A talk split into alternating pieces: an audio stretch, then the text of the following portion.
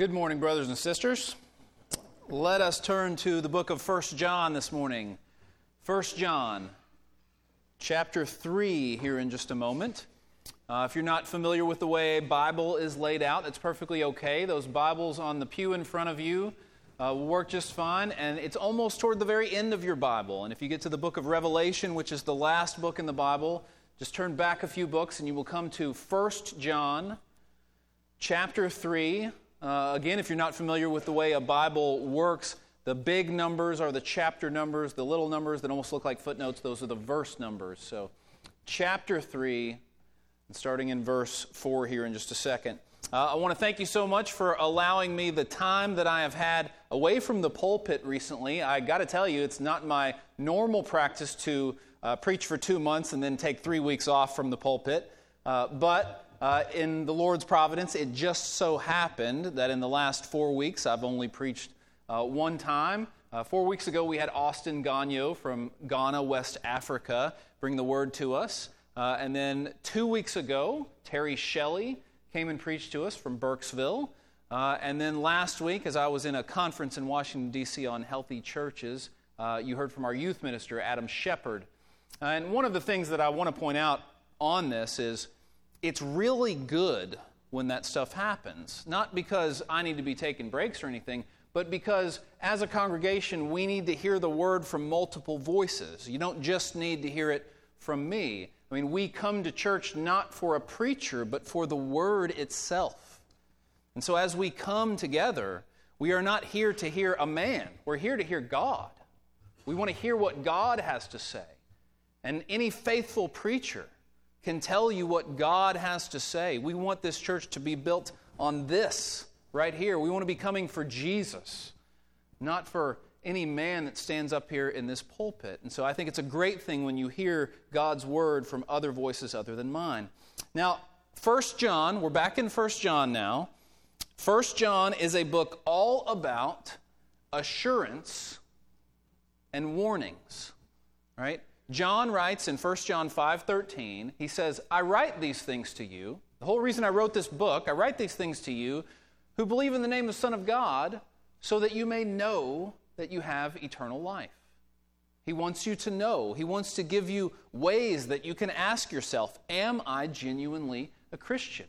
And my prayer over this series, throughout this whole series in 1 John, my prayer is that those of us in here who are truly saved, who are truly in Christ, will be assured of our salvation, where Satan is trying to get us to doubt whether or not we are truly saved. Those of us who are will be assured. But my prayer also is that for any of us who might have believed our whole lives that we were saved, when we start looking at the biblical tests, the biblical tests for whether or not we are a Christian. Perhaps there might be some of us who come to the realization that we are not saved. And my prayer is that the book of First John, this wonderful book, that God will use it to reveal those things to each and every heart this morning and as we continue to preach through the book of First John. And so let's go to First John chapter 3 as we examine the evidence of new birth, the evidence of the new birth. First John chapter 3. I'm going to be reading starting in verse 4. 1 John chapter 3, starting in verse 4. Everyone who makes a practice of sinning also practices lawlessness. Sin is lawlessness. You know that he appeared in order to take away sins, and in him there is no sin. No one who abides in him keeps on sinning. No one who keeps on sinning has either seen him or known him. Little children, let no one deceive you. Whoever practices righteousness is righteous, as he is righteous. Whoever makes a practice of sinning is of the devil, for the devil has been sinning from the beginning. The reason the Son of God appeared was to destroy the works of the devil. No one born of God makes a practice of sinning, for God's seed abides in him, and he cannot keep on sinning because he has been born of God. By this it is evident who are the children of God and who are the children of the devil. Whoever does not practice righteousness is not of God, nor is the one who does not love his brother. Now, I want you to keep your Bibles open to that passage as we're going to be going back to it time and time again. And I'm going to have you look back at certain verses. Right? But three lessons that I want to pull out of this passage for us this morning. Three lessons that I think God wants us to take note of. The first is our sin is rebellion. The second is our actions are evidence. And the third is our hope is Christ. Our sin is rebellion, our actions are evidence, and our hope is Christ. Let's take them in turn. Number one, our sin is rebellion. Look again at verse 4 with me. Verse 4, there he writes, Everyone who makes a practice of sinning also practices lawlessness. Sin is lawlessness. Now, here is what John is saying to us John is saying your sin is more serious than you think. That's the mood behind this. Your sin is more serious than you think. Sin is a disregarding of God's law. That's what he means when he says lawlessness. Sin is a disregarding of God's law, a turning away from God's law. It is a disrespecting of God. Sin is disrespecting God. It is, in fact, a rebellious assault on God's authority. This is what sin is. Now, you might be saying, wait a second, John, I don't feel like that. I mean, sure, I've sinned, but I've never felt a hatred toward God. I've never felt that when I sin. You've got to hear me this morning. Every time we sin, every time we sin, we are saying in that moment that we want to be our own God. Every time we sin, we are saying in that moment, we want to be our own God, that we don't want to let God be our master. We want to be our own master. I know God says this is wrong. I know He says this is bad for me, but in this moment, I'm going to go ahead with it because I think the benefits outweigh whatever consequences there might be.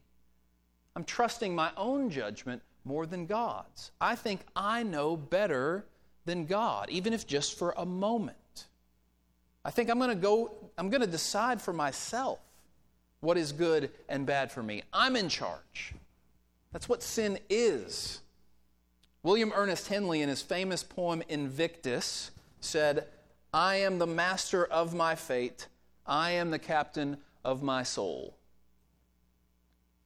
And one of our modern poets said it this way Can't nobody tell me nothing. We have such stellar music today.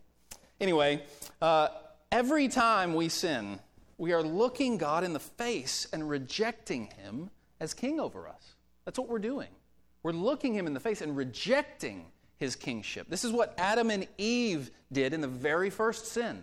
They rejected God deciding for them what is good and bad, and they said, I'm going to decide for myself what is good and bad. What is good for me, I'm going to go ahead and take this fruit. I know what God said, but in this moment, I'm going to be my own master. And we do this every time we sin. Sin is lawlessness, it is a rebellion against God's law. Paul Washer writes this He says, We must not be deceived into thinking that apathy toward godliness and neglect of God's law is a lesser crime than outright rebellion.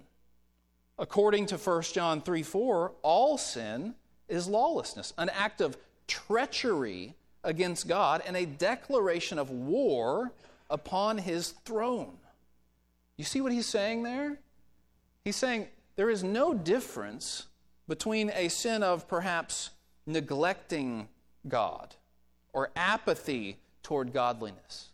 There's no difference between that and outright rebellion, all right? Sin is lawlessness, all sin. He says it's an act of treachery against God and a declaration of war upon God's throne. A declaration of war. We have to see our sin like this. You have to see your sin like this. Otherwise, the gospel will not have its intended effect. The gospel will not have its intended effect in your life until you see the seriousness and the weightiness of your sin as lawlessness, a disregarding of God's law, a rebellion against his authority. In Luke 7, if you remember, in Luke 7, don't turn here, but think about this with me. There is a sinful woman who comes into this Pharisee's house where Jesus is eating, right? And it says, a sinful woman. Very likely, this woman was a prostitute and everyone in the place knows it. And the woman comes in and she proceeds to wash Jesus' feet with her tears and to wipe them with her hair. And then she proceeds to anoint his feet with perfume. And in Luke 7:47, Jesus speaking to those at the table says about this woman, he says, "Therefore I tell you, her sins, which are many, are forgiven, for she loved much." But he who is forgiven little loves little. Now, leave that up for me, guys, if you don't mind for just a second. Luke 7:47. The ESV is not my preferred translation on this verse because it makes it sound like, in the first phrase, that she is forgiven because she loved much. Right? But some other translations get this a little better. For instance, listen to what the Christian Standard Bible says on this verse. It says, Her many sins have been forgiven. That's why she loved much. And that gets at the heart of what the verse is trying to say. What Jesus was communicating to people here is she knows that she has a lot of sin. She knows that it took a lot to forgive her, so she loves Jesus a lot. But those who just think their sin is small will have a small view of what they have been forgiven and a small view of their Savior. You see, if, if you have a small sin problem in your mind, your view of the Savior will be small. If you have a small sin problem, your view of the Savior will be small. But if you see the depth of your sin, the seriousness of your rebellion against God's law, well, then you see the glory of what Christ did for you on the cross.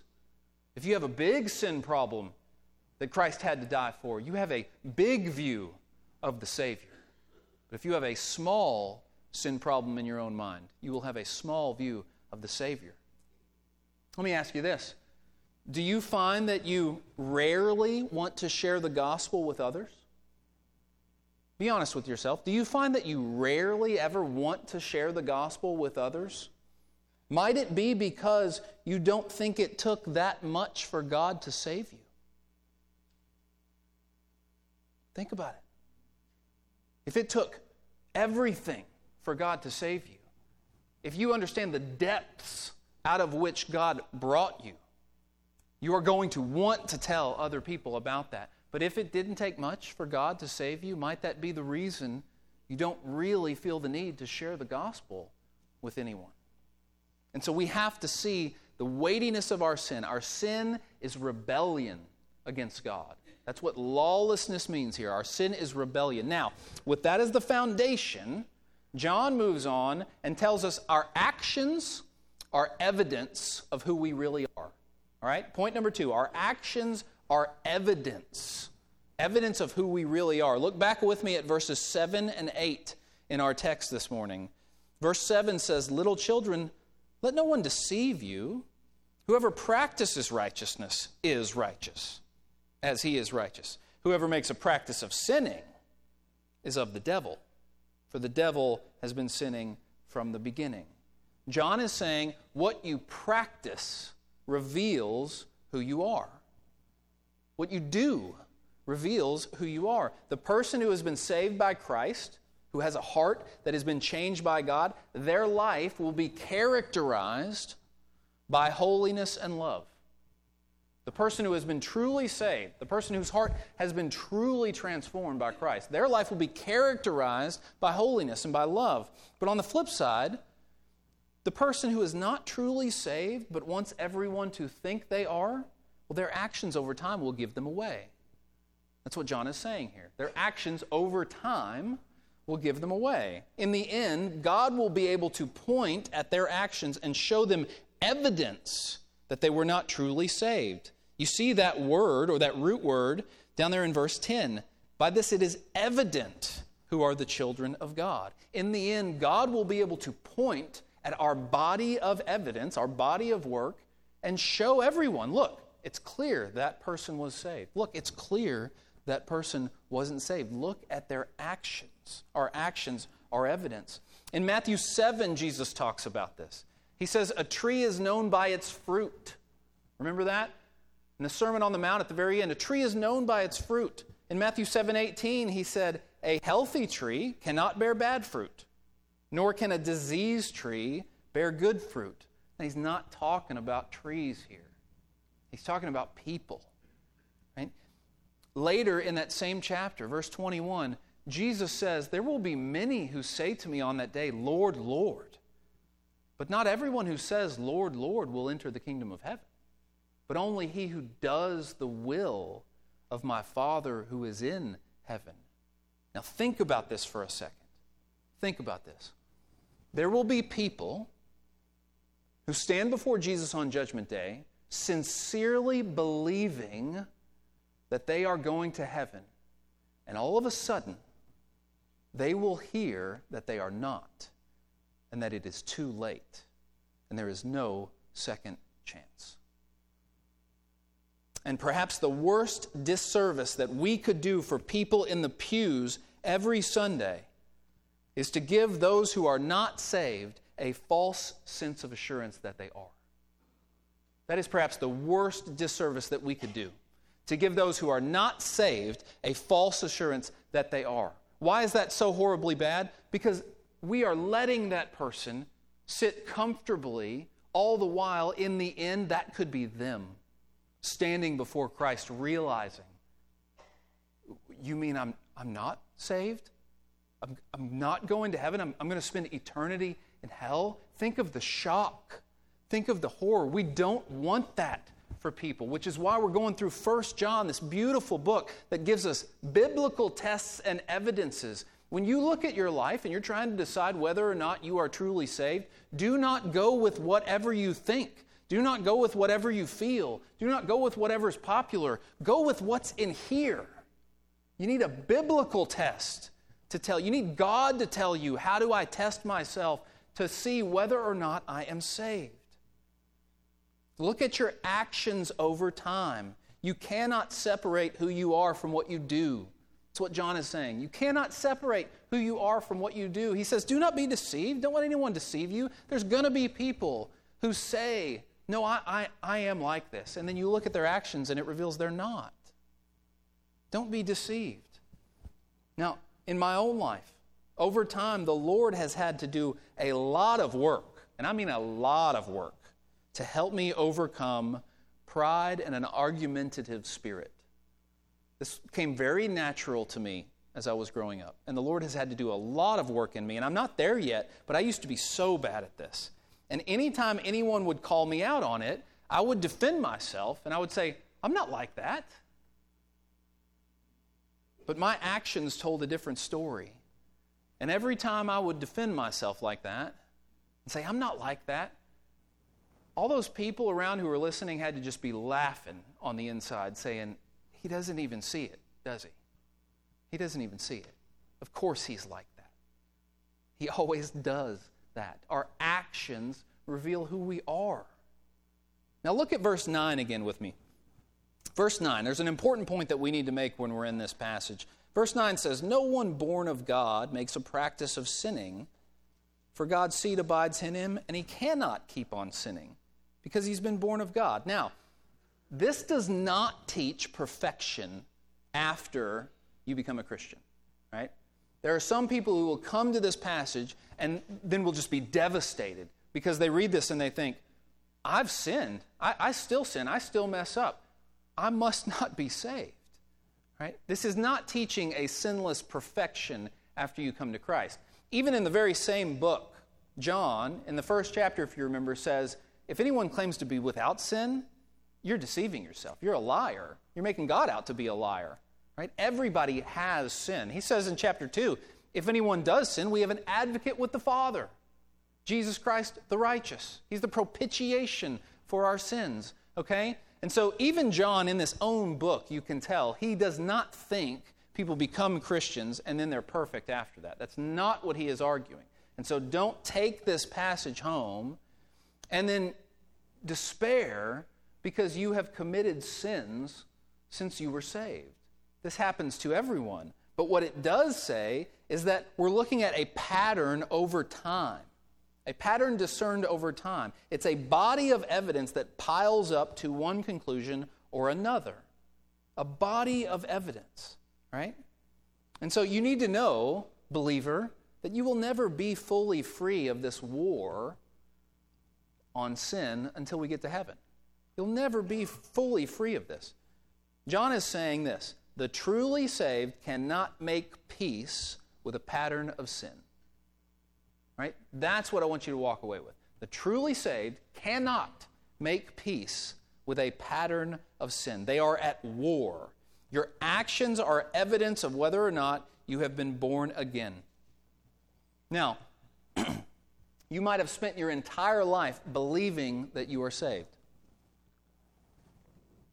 But if your life does not reflect the character of God, you have reason to be concerned. If your life does not reflect the character of God, you have reason to be concerned. I'm not talking about being a good person. Any non Christian can be nice to others and attend church and pray before meals. Any non Christian can do that. I'm talking about a life characterized by taking up your cross and following Jesus. A life characterized by love for God and His glory, love for Him. A life characterized by sacrificing your own needs and wants for the good of others. A life characterized by progressive holiness and a hatred towards sin. An increasing, as you go along, increasing distaste for the things of the world. If you look at your life this morning and you have believed for the longest time that you are saved, and you're starting to come to the realization perhaps I'm not. Perhaps my actions reveal I'm not saved. Please talk to someone. Talk to someone after the service. Talk to me. Talk to someone you came with. Talk to one of our elders. Talk to anybody. But do something about that. But on the flip side, Satan might be trying to get you to doubt your salvation because of one sin. Satan might be at you every day trying to get you to believe you are not a Christian because of one sin. And John is saying you can have assurance if your life is characterized, the body of evidence in your life, it's characterized by righteousness. That's evidence of saving faith, evidence that you genuinely have been born again. And so ask yourself this morning what do my actions over time reveal about me? Now, finally, third lesson our hope is Christ. Our hope is Christ. Look at verses 5 and then verse 8 with me. In verse 5, it says, You know that he appeared, Jesus appeared, in order to take away sins. And in him there is no sin. And then go back down to verse 8. At the very end, it says, The reason the Son of God appeared was to destroy the works of the devil. You see, there are two problems that every human being has because of sin. Two problems. Every single human being has these problems. The first problem is your guilt before God. Sin makes us guilty before God. It creates a guilt in us. We are guilty of condemnation. Sin creates a separation between us and God. And if that separation is not taken care of, it will last for all eternity. But Jesus, Jesus came to take away sins, verse 5 says. He came to take away sins. He came to take away that separation. He came to take away your guilt before God by being guilty himself, being treated as guilty by God the Father. On the cross, Jesus cries out, My God, my God, why have you forsaken me? Why did he say that? Because God was treating him as if he was guilty of the sins of the whole world. And God was pouring out his wrath on his Son to open up salvation to anyone who would come to Christ. And so Jesus came to take away your sin to take away your guilt. But that's just the first problem. right? That's just the first problem. So if, if you're here this morning and you're sitting there saying, well, John, after that first section, I'm thinking, my sin is worse than I ever thought. What hope is there for me? Christ is your hope. Christ is your hope. But the second problem is this you are not only guilty before God, but you are a slave to sin's power without Christ. Without Christ, we are a slave to sin's power. Before Christ, we have no power to overcome sin. We are a slave to it. Now, sure, you might, through strength of will, rid yourself of some bad habits. But anyone who is not a Christian, who shows progress in what seems like holiness, all they are doing is replacing one idol for another. Many times it's a more respectable idol replacing a less respectable one, but it is not overcoming sin. The only way we can have the power to overcome sin is if we let the Holy Spirit come inside of us. Right? The Holy Spirit must come inside of us. Look back at verse 9. No one born of God makes a practice of sinning. Why? Because God's seed abides in him. That is the Holy Spirit of God that He gives to live inside of every person who puts on Christ in faith and repentance and baptism. And when that happens, you have a power that the world knows nothing about. You have a power to overcome sin. It does not happen all at once. You are progressively becoming more and more holy as you go along in this life. It is often three steps forward and two steps back. But over time, you will overcome the sins in your life. One by one, you will put to death the deeds of the body by the Spirit, Romans 8:13. But the only way to do it is by the Spirit. And so I had an old seminary professor who used to call this the double trouble of every person. Double trouble. There's two problems that sin gives us. It's our guilt before God, but not only our guilt before God, the fact that we're a slave to sin's power. That's our double trouble. But Christ is the double cure the double cure. You remember Rock of Ages, that beautiful song? There's a line in Rock of Ages that speaks exactly to this. It says, Be of sin the double cure. Save me from its guilt and power. Rock of Ages. The only thing that can save us is the Rock of Ages. Christ is our hope. Go to Christ. Trust in Christ. Christ is the only one who can deliver you. Christ is the only one who can make you not guilty before God. Christ is the only one who can give you the power to overcome sin, and He is the only one who can change your status so that when you get before the judgment seat of Christ one day, you will be let into heaven and you will not hear those awful words. Let's pray.